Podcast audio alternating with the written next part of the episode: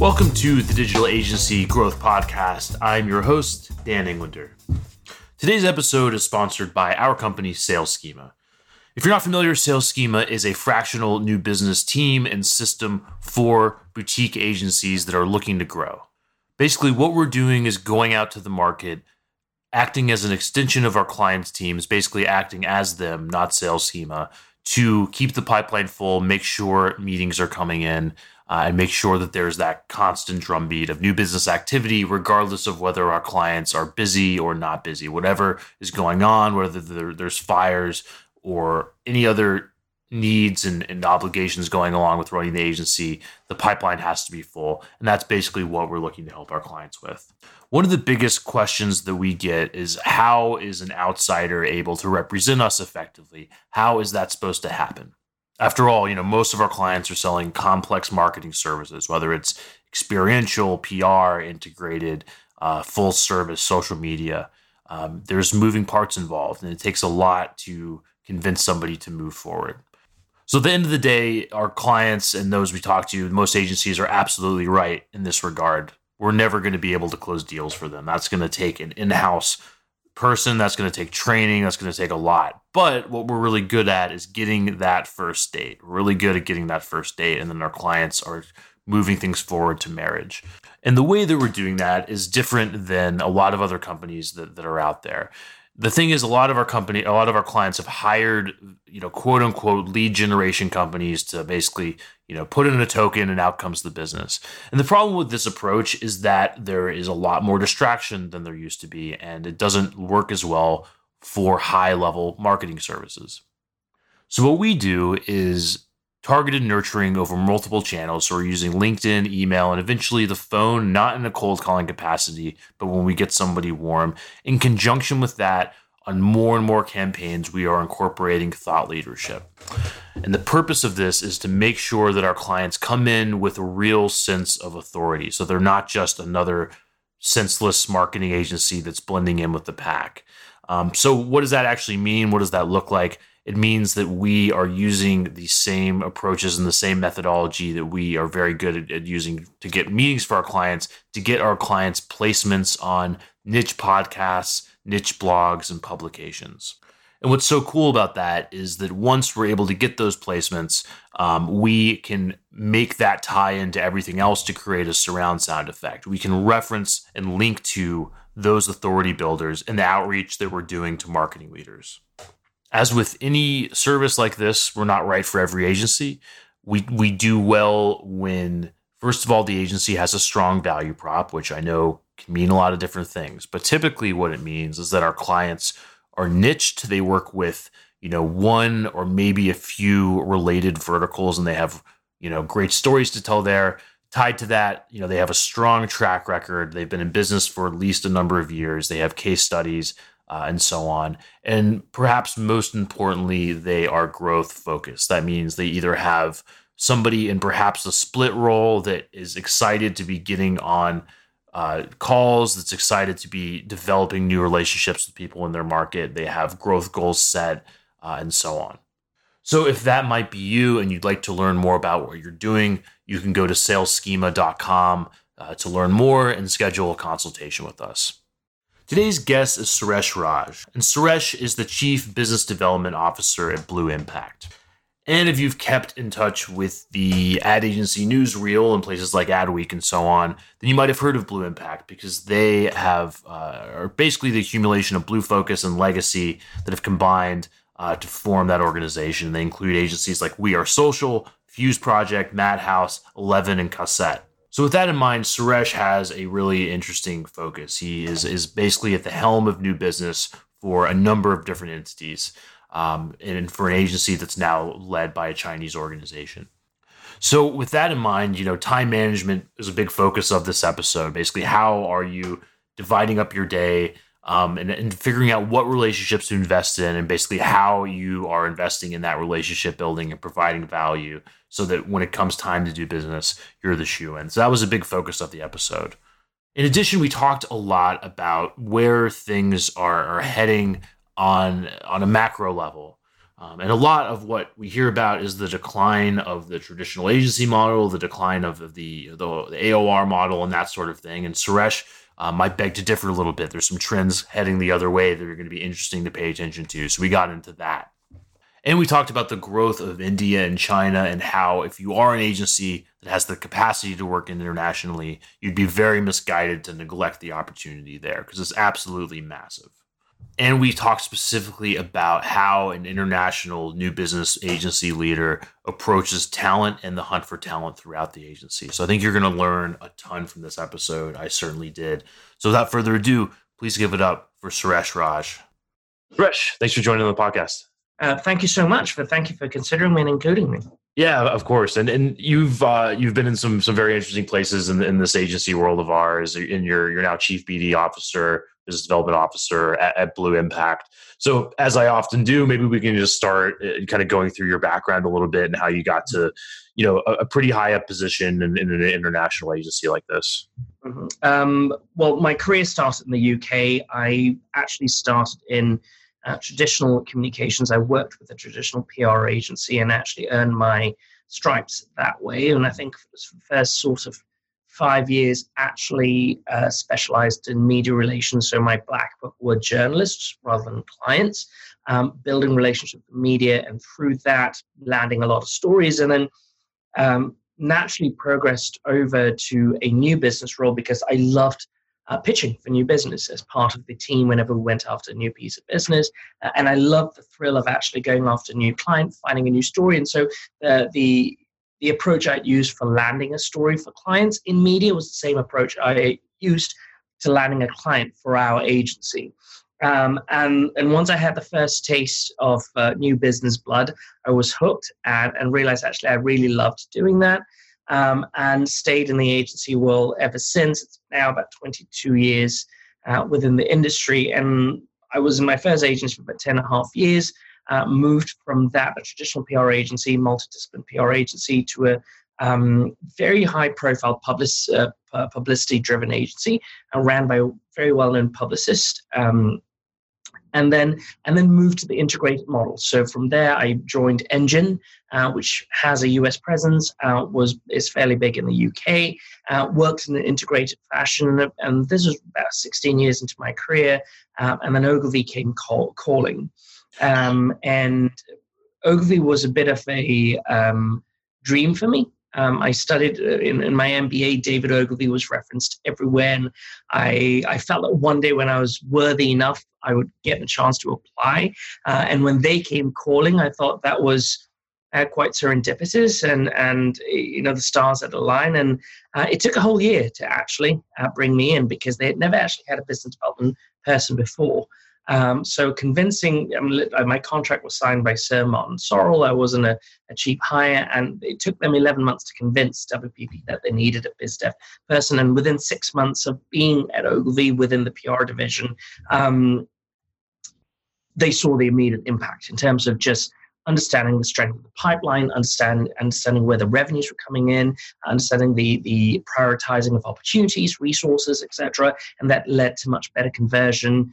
Um, and we grew. So, you know, we crossed over the seven uh, figure um, uh, sort of uh, turnover for the London office. Uh, within six months, I was promoted to EMEA, uh, MD of EMEA, running business development for across EMEA. And within a year, I then took over the global role uh, for the public relations business. And in that global role, I was moved to New York, the global HQ.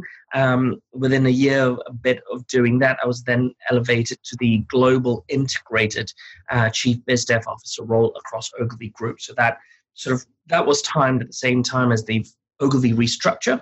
So I was part of the team that John Seifert put together um, to actually look at the restructuring of Ogilvy and also how we actually bring all these assets and talent from across disciplines to actually work collaboratively to answer client issues. Uh, and after about five and a half, six years at Ogilvy, that it felt like a natural time for change. Um, I moved over to part of the DJE Holdings Group. Um, spent about a year and a half there felt I needed something bigger actually because I, I, downsized at that point and I actually realized actually I did need to get something bigger.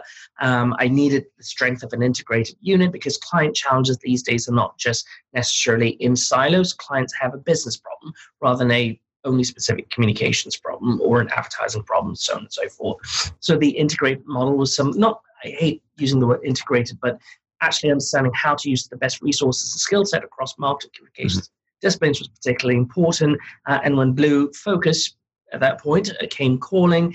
Um, the timing was also very interesting because of the journey that they were on. So currently, in terms of Blue Impact, we're in the process of uh, you, would have read about it in the press. We've um, released our intent to lo- list on the New York Stock Exchange right. uh, through the SEC filing at the moment, uh, and that was the thing that was most interested in in terms of being part of the team that's going to build this story for the next iteration. Yeah, and, before we get in get into that, there's so much I want to get into here, um, based on what what you just talked about.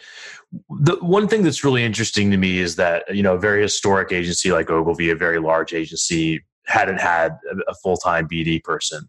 Why do you think that was? Why do you think they were able to thrive for so long without having that role? And, and why was it a hard sell for you to kind of get that in there at the time? Um, wow, very good question. And and I wouldn't necessarily say just for Ogilvy actually, because across every business I've been on, I tended to have been the very first person they put in place in terms of new business or business development. Right here at Blue Impact, I'm the very first hire uh, in that sense in terms of the group level.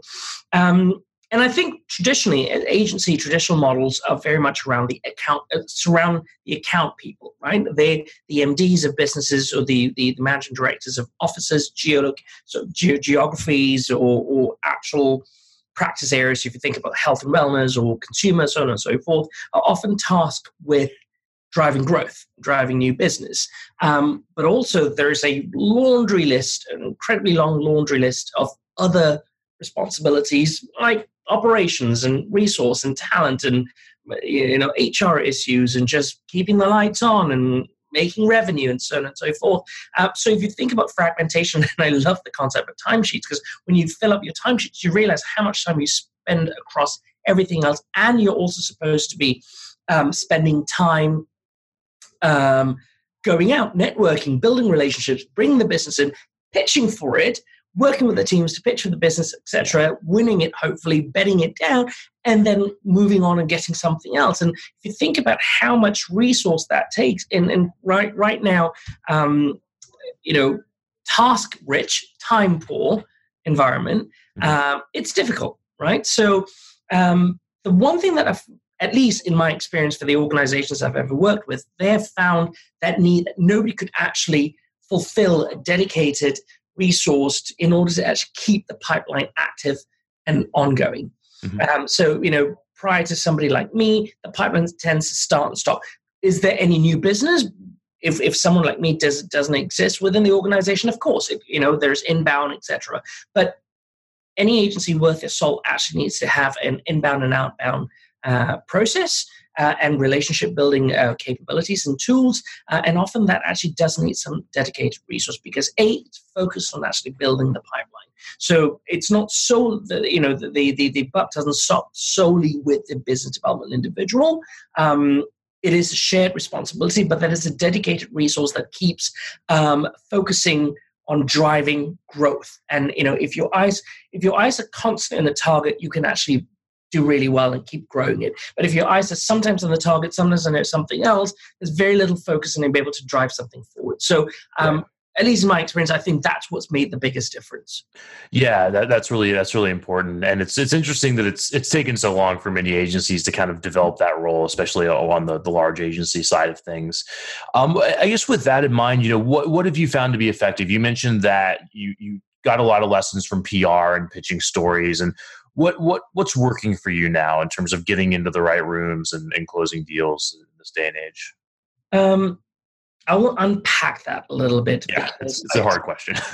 I because and and maybe it's just maybe it's just me. I don't know, but I I don't see I don't see this role as a real a role that closes deals. Mm-hmm. Ultimately, that's what you have to do to win business, etc.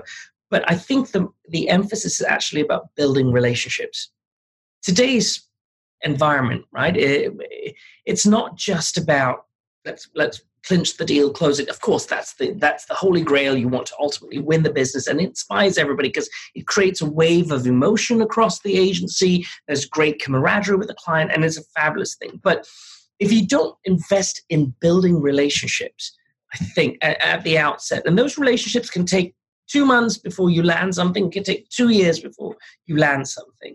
But building trusted relationships, I think, is where the emphasis is.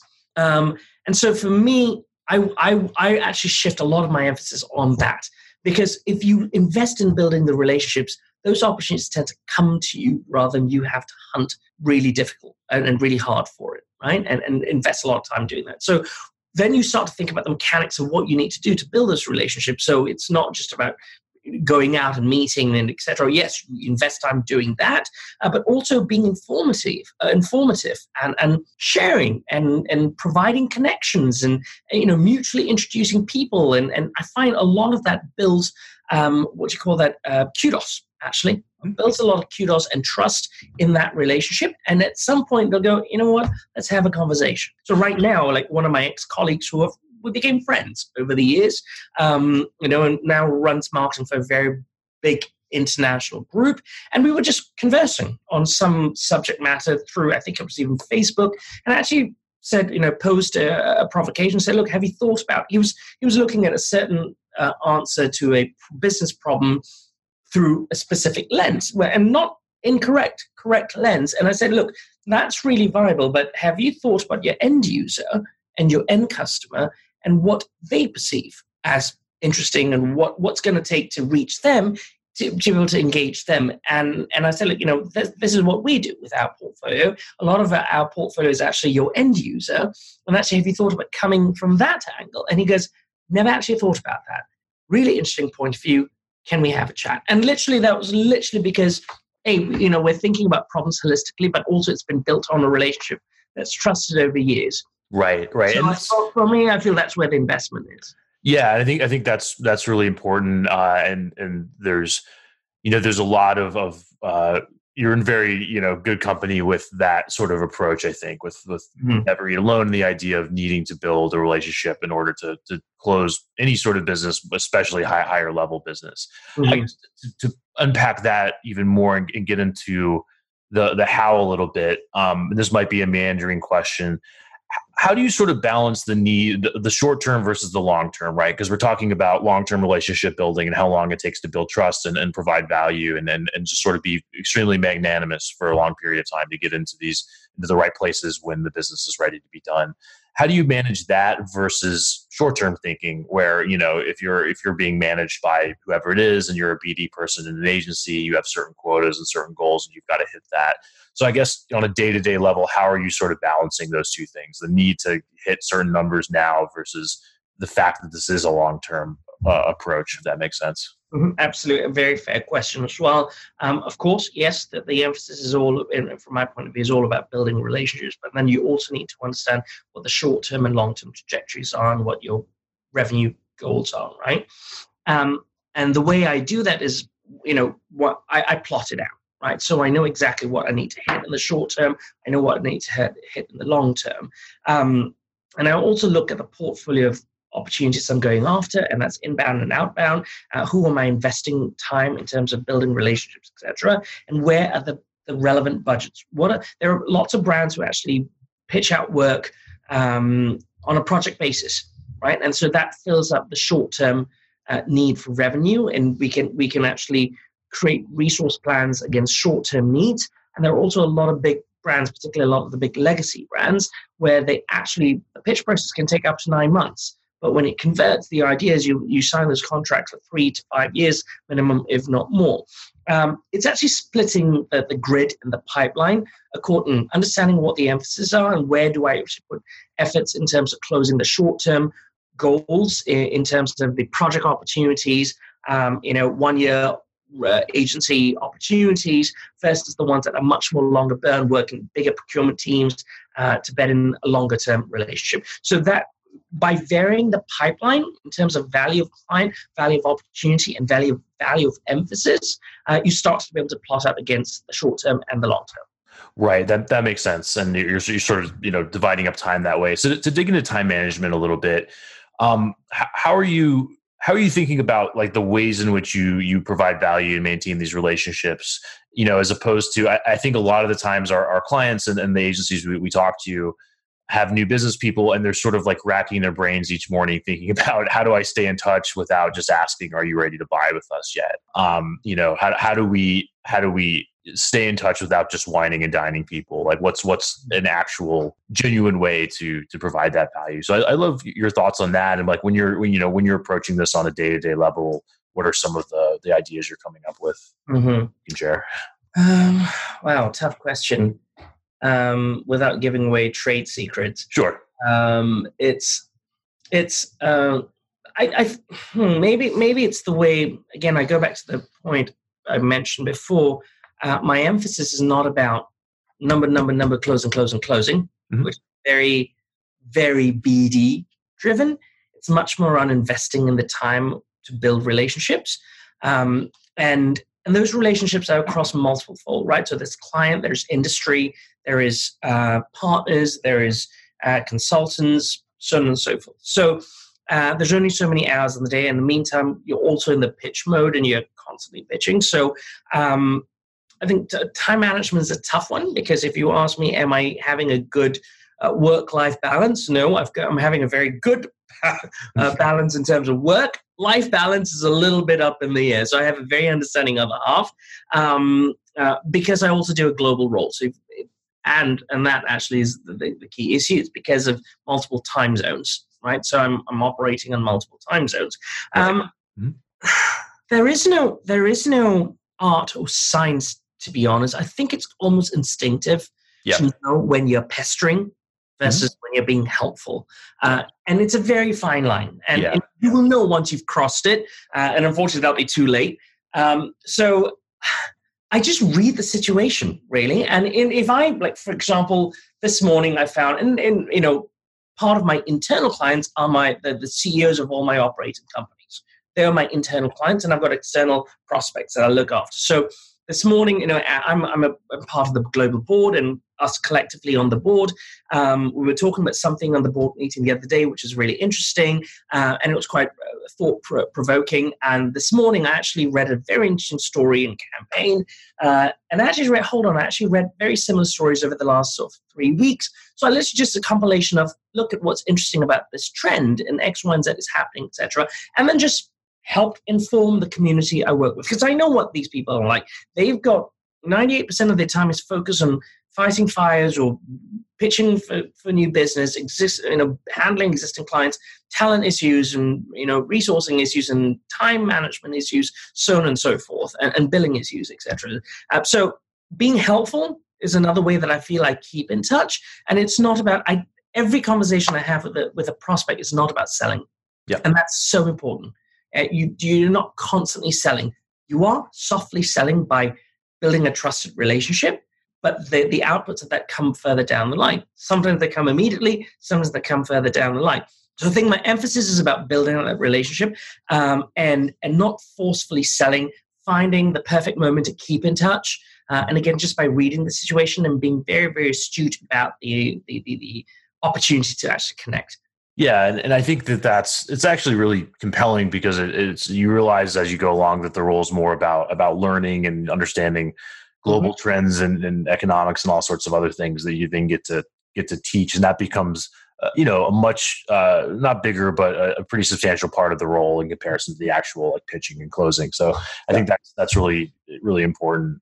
Um, to, to shift gears a little bit and kind of go from from you know your your micro day to day to the macro, I'd love love to learn more about about what you're seeing and in particular, you know, all the hubbub and all the talk and uh, is, is about the sort of decline and the downfall of this traditional admin agency of record model, like the big agency that does everything for for a big company. Um, I, would love to hear your thoughts on that. You know, how, how much you, you think that that talk is uh, reflects reality, and, and and just where you think things are headed, having mm-hmm. given your experience at places like Ogilvy and, and others.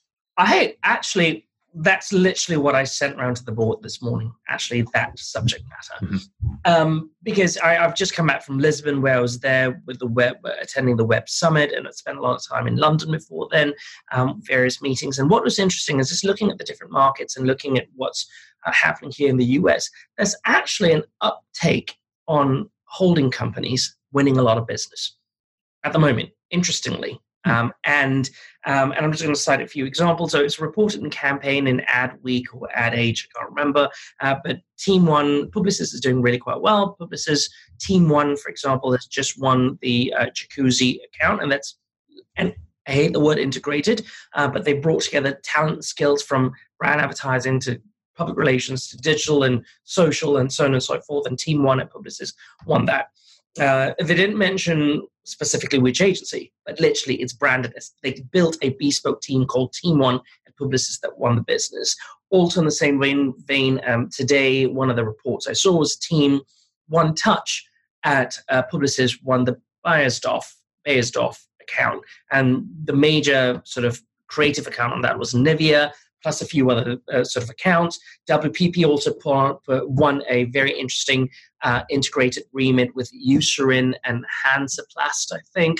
Um, uh, Mark Reed was quoted in campaign about two and a half, three weeks ago about the about thirty something percent. I think I can't remember the exact figure. In fact, bear with me. Um, there's a number that he talked about. Um, uh, let's see. I think it was about 30% of the, uh, sorry, yeah, about 33%. Integrated accounts uh, make up a third of WPP's new business pipeline. Um, and then, you know, we've, we've had WPP winning the integrated media account for AXA. Um, and, you know, Samsung put together an integrated team Samsung, uh, um, sorry, Publicis put together an integrated team Samsung to work on the media piece of the business. So multiple media agencies within uh, within Publicis came together and actually created a very bespoke team for, for Samsung. So these are all big holdcos, big legacy networks, right? Uh, but what I think the shift is, and this is one of the things I experienced when I was at Ogilvy because I was part of the transformation, when we actually broke away all the front doors of all the operating companies. So Ogilvy Mather went, Ogilvy One went, Ogilvy Public Relations went, and uh, all these brand names. Uh, in you know, it's not that we killed them, but we just said, well, this doesn't function, guys, because it you know clients don't come to us with a uh, you know an advertising only problem and it's only going to be answered by advertising or a, community, a pr only problem which can only be answered by pr yes they may exist those things may still exist in small pockets but what clients are coming to us right now is this is my end consumer. I have a real problem trying to engage with that consumer uh, because that consumer is saturated by all sorts of forms of communications and it's all very digitally driven. Um, I need to just get into the mindset of how do I get my product, my service in front of them, and just be the best um, option for their for their sort of journey in life, right? Um, and often that's a complicated mix. So the real challenge is not about whether it's a holdco, whether it's it's a big organization, but it's about talent. Ultimately, that's what we sell. We sell talent and creativity.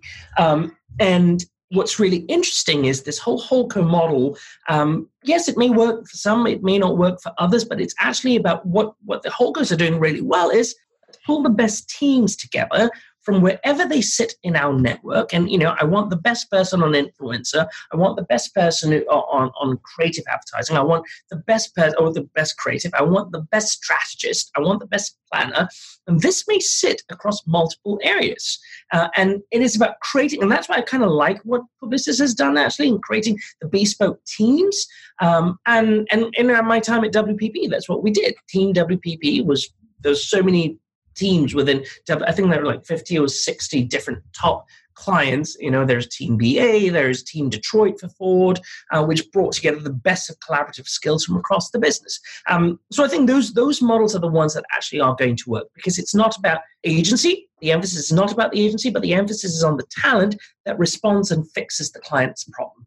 So i think that for me is where i see the shift actually happening yeah, that, that's really interesting, and I'm, I'm really glad you you brought up talent. And I just had this conversation with with a friend of mine in the tech space, and a lot of what what we're seeing, and a lot of what the trends seem to be, is a lot of the the top talent, especially on the younger side of things, is going to Silicon Valley, um, or or going maybe to the brand side, maybe to work with these companies directly. And there's a lot of talk about there there being a real dearth of talent on the agency side. Um, uh, uh yeah. So first, I'd love to hear if that, if you would agree with that, if that's something you're seeing, and, and just where you think that's going. Mm-hmm. Um, I, am actually, to be honest, we see a mix of both. Um, I think the biggest challenge facing the the talent industry a is um, actually having a very diverse workforce and talent team. For me what I find are the biggest problems. So, you know, we, we're not short of people applying for roles, and you know, the, the talent pool, as in like the, the volume is there. Uh, the actual talent, i.e., yeah. the skill, is right, the skill. Um, so that twofold. So the skill is the challenge, and a lot of that is, you know, I remember I did, I was old school, right? I'm com- mm. old school communications where I learned the craft of it by, if you go back to the old days of PR, where I was actually cutting newspapers and sticking them and creating press books because that's how clients clients work. But today everything's so digitally driven and everything's actually so fast, moving so fast. Um, I think a lot of us have actually forgotten the craft of actually uh, building and, and whether it's storytelling or building brands, a lot of that craft is actually missing because a lot of people are shortcutting a lot of that. Yeah. So that that is the talent, literally the skill set issue. The other piece that's missing, I think, is literally the, the whole. And I'm a real champion of, of equality and I, I, don't like the word diversity because i think it's not you don't just necessarily have a diverse team because then you're literally ticking boxes and trying to fill roles for people of color or people of minorities etc but it's about equality right? So whether it's gender or sexuality or race or ability um, how do we create this equality across a business so that people see eye to eye and treat others equally? Because then once you've got that level of equality the thinking that comes out of that group, because they all have different walks of life and different experiences, that starts to elevate the output, which is, you know, I, Antonio Lucio at, uh, at currently at CMO at Facebook, but was CMO HP. He really did a good job at HP.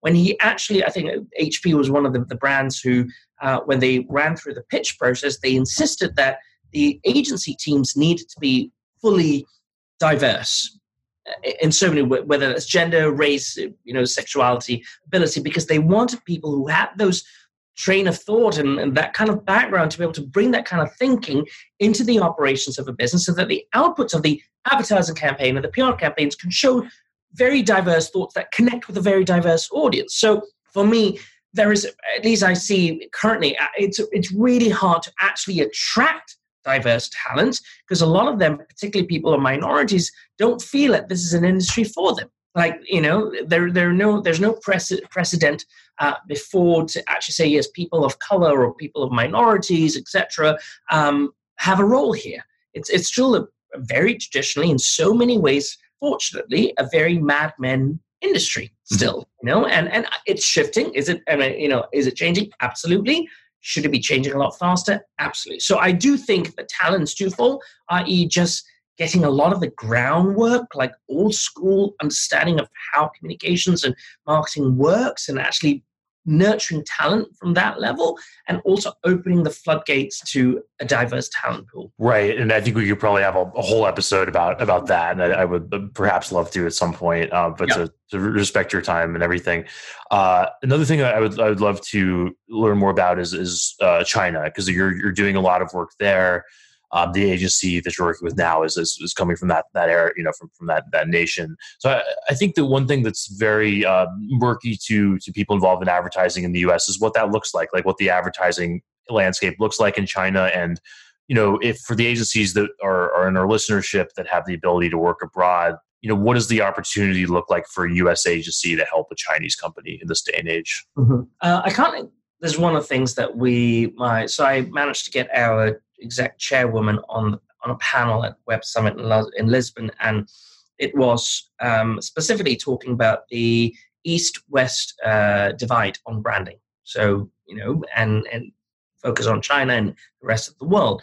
Um, very very interesting fact, and forgive me because I cannot remember the exact year, but I, I know the number uh, in terms of the value of, of what the Chinese audience would bring to the world. So I think it's over the next 10 years, I think it's over the next 10 years, uh, it's estimated that the Chinese audience, so consumers and, and population of China, will pose a $6 trillion opportunity for brands. Now, simple fact if you're not partaking in the $6 trillion, what are you doing? Right? Because uh, you know and i i'm an avid traveler. I love to travel. And everywhere i go right now the moment you land at the airport you get into the city you just look at the volume of um, chinese tourists. You know it's very hard to ignore that. Um, and one thing that was so interesting, and when I was spending some time earlier this year in Beijing and Macau for one of our board meetings, uh, we had uh, uh, one of the Google um, employees, and I know Google's used in China, but we have a team. Google has a team that does on a different level of work. They're presenting a map of China, and literally they started to talk about the provinces within China. Um, and I remember one of the smallest provinces was the size of the UK population. Right, so you're talking about it's almost like a city. Yeah. terms, it's a province. It was about 60 million people, and that's one part of the rest of the country. Mm-hmm. And and interestingly, uh, we should also apply this to India, which has the other big population in the world. And um, that I, I, was at TED earlier this year, and and I'm actually going to just blanket both India and China as part of the conversation in terms of East and West. Mm-hmm. Um, and I can't remember his name. I think it was Professor Kishore from the Sing- University of Singapore, and he talks about how up to now Western Europe and the Western world, and that includes North America, has been the dominant giant in the communications, marketing, uh, and branding world and commerce, right? So it's been driv- driving everything. And India and China have been sleeping giants, and suddenly they're waking up. Mm-hmm. But as they wake up, they, they are about half the world's population in two countries, two continents or countries or whatever you call them. So it's China and India, obviously, is, is, is a continent. So what's really interesting is wow, when when two and a half billion people suddenly wake up and go, oh, what's the rest of the world doing? Let me go out and explore. And that's, you know, it's got political impact, social impact, economical impact, so on and so forth, reasons why the doors are opening. Um, it has a tremendous impact on how people perceive the country and perceive um, outside the country. So there's a lot of things to learn. And the biggest thing I think right now is the cultural divide. Um, you know, because you talk about a country where you know where we're all about equality etc here and that, that doesn't necessarily translate within the borders of china for example. Mm-hmm. india certainly not. Like you know there's a class system there's gender divide etc so how do you translate that and actually adapt? As we did in western europe over so many years we're still fighting for equality today in the western world um, we can expect the same so I think it's going to be a gently chipping away type of approach uh, to actually helping understand the, the, the, the, the Eastern audience, what makes them tick, what, what the triggers are. Uh, in that way, we start to develop campaigns that actually are very much targeted to those audiences. And interestingly, those audiences that travel abroad as well. So there are a lot of brands who want to specifically target Chinese Americans or Chinese individuals here in the US, traveling in the US, living, studying, so on and so forth. Um, what are the communications factors that actually engage them versus uh, you know, engaging an, an, average American or average foreigner. Uh, right. Those messages are completely different. So it goes down to understanding the data behind the consumer. What are the trigger points? How do you actually t- build a campaign that specifically speaks to them in their language with the right cultural nuance? Yeah, it's really interesting. I remember being in Hyderabad and you see these billboards that are saying things explicitly that you could only whisper in a Western ad, saying mm-hmm. like, if you, you know, move to this uh, exclusive development only for the elites, you know, something to that effect, just mm-hmm. put in boldface type basically.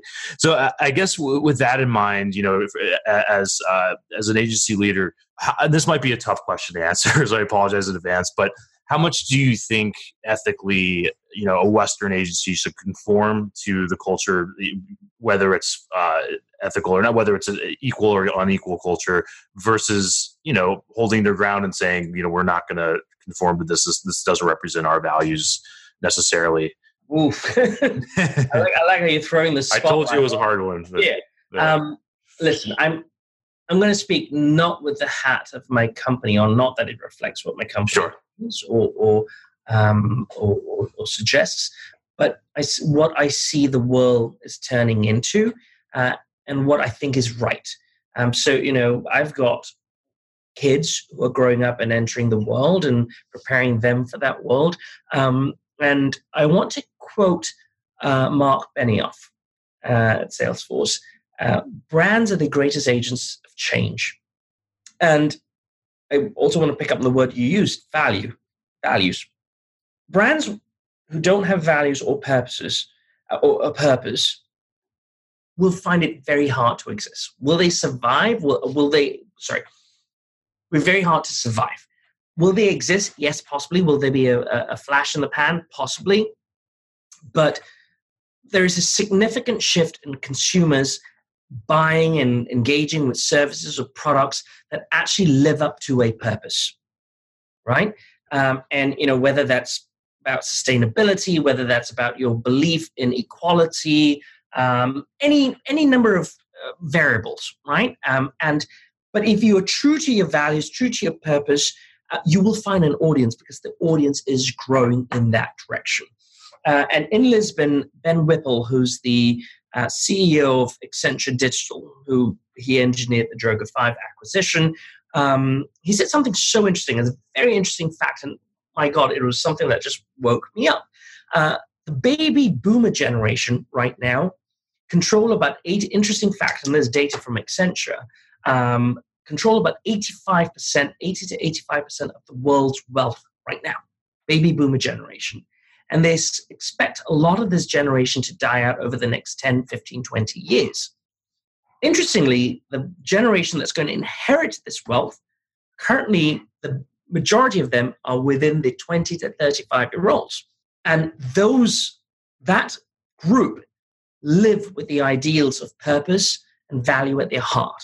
So you're going to see a shift from the budgets that, or the money that these people had, spending on just buying things that's based on elitism, etc., with very little regard for the values of the world or the pur- purpose-driven value. Suddenly is going to shift to I'm only going to spend my money with brands that actually stick to my values and conform to my values and I believe in, and whether that's any any element of purpose, right? If you're a brand existing in that world, then you have to make a conscious choice do I want to exist and actually sell and, and build my brand? And therefore, I don't like the word conform.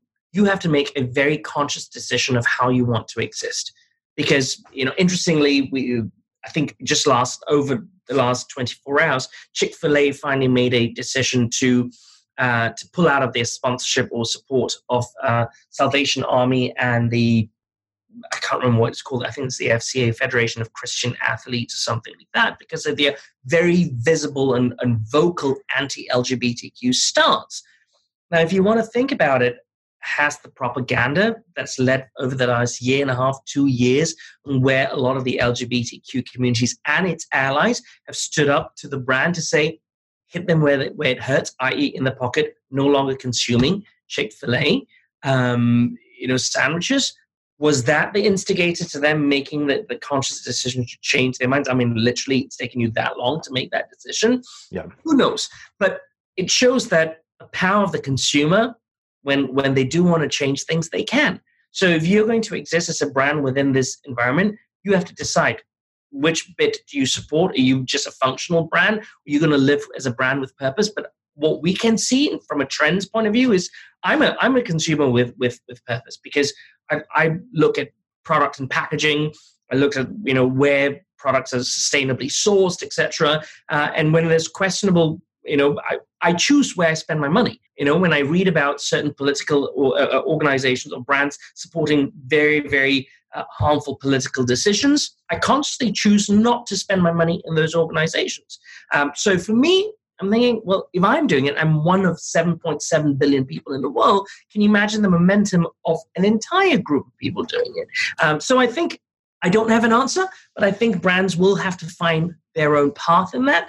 Uh, but just know that the way of the world is very, very purpose driven. Yeah, no, I think I think that's a, great answer, and that, that makes a lot of sense. And we could go a lot further into it. And I, I hope you're right on that angle. As a millennial, I think the big if is, uh, you know, it, assuming we don't sell out, just yeah. just yeah. like the boomers did and everyone yeah. else. So yeah, that'll be interesting to see. Uh, Suresh, thank you so much for your time. Uh, thank you so much. Yeah, of course. And how can people get in touch with you? Um, just by emailing me. It's Suresh S U R E S H dot Raj R A J at blue hyphen impact.com.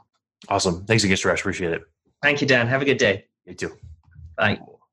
Thanks for listening to the Digital Agency Growth Podcast. Again, today's episode is sponsored by our company, Sales Schema. And if you'd like to learn more about our new business programs and what we do to help agencies keep the pipeline full and continue to grow, you can learn more about us at saleschema.com and schedule a free consultation. And I look forward to catching you on the next episode of the podcast. Thank you.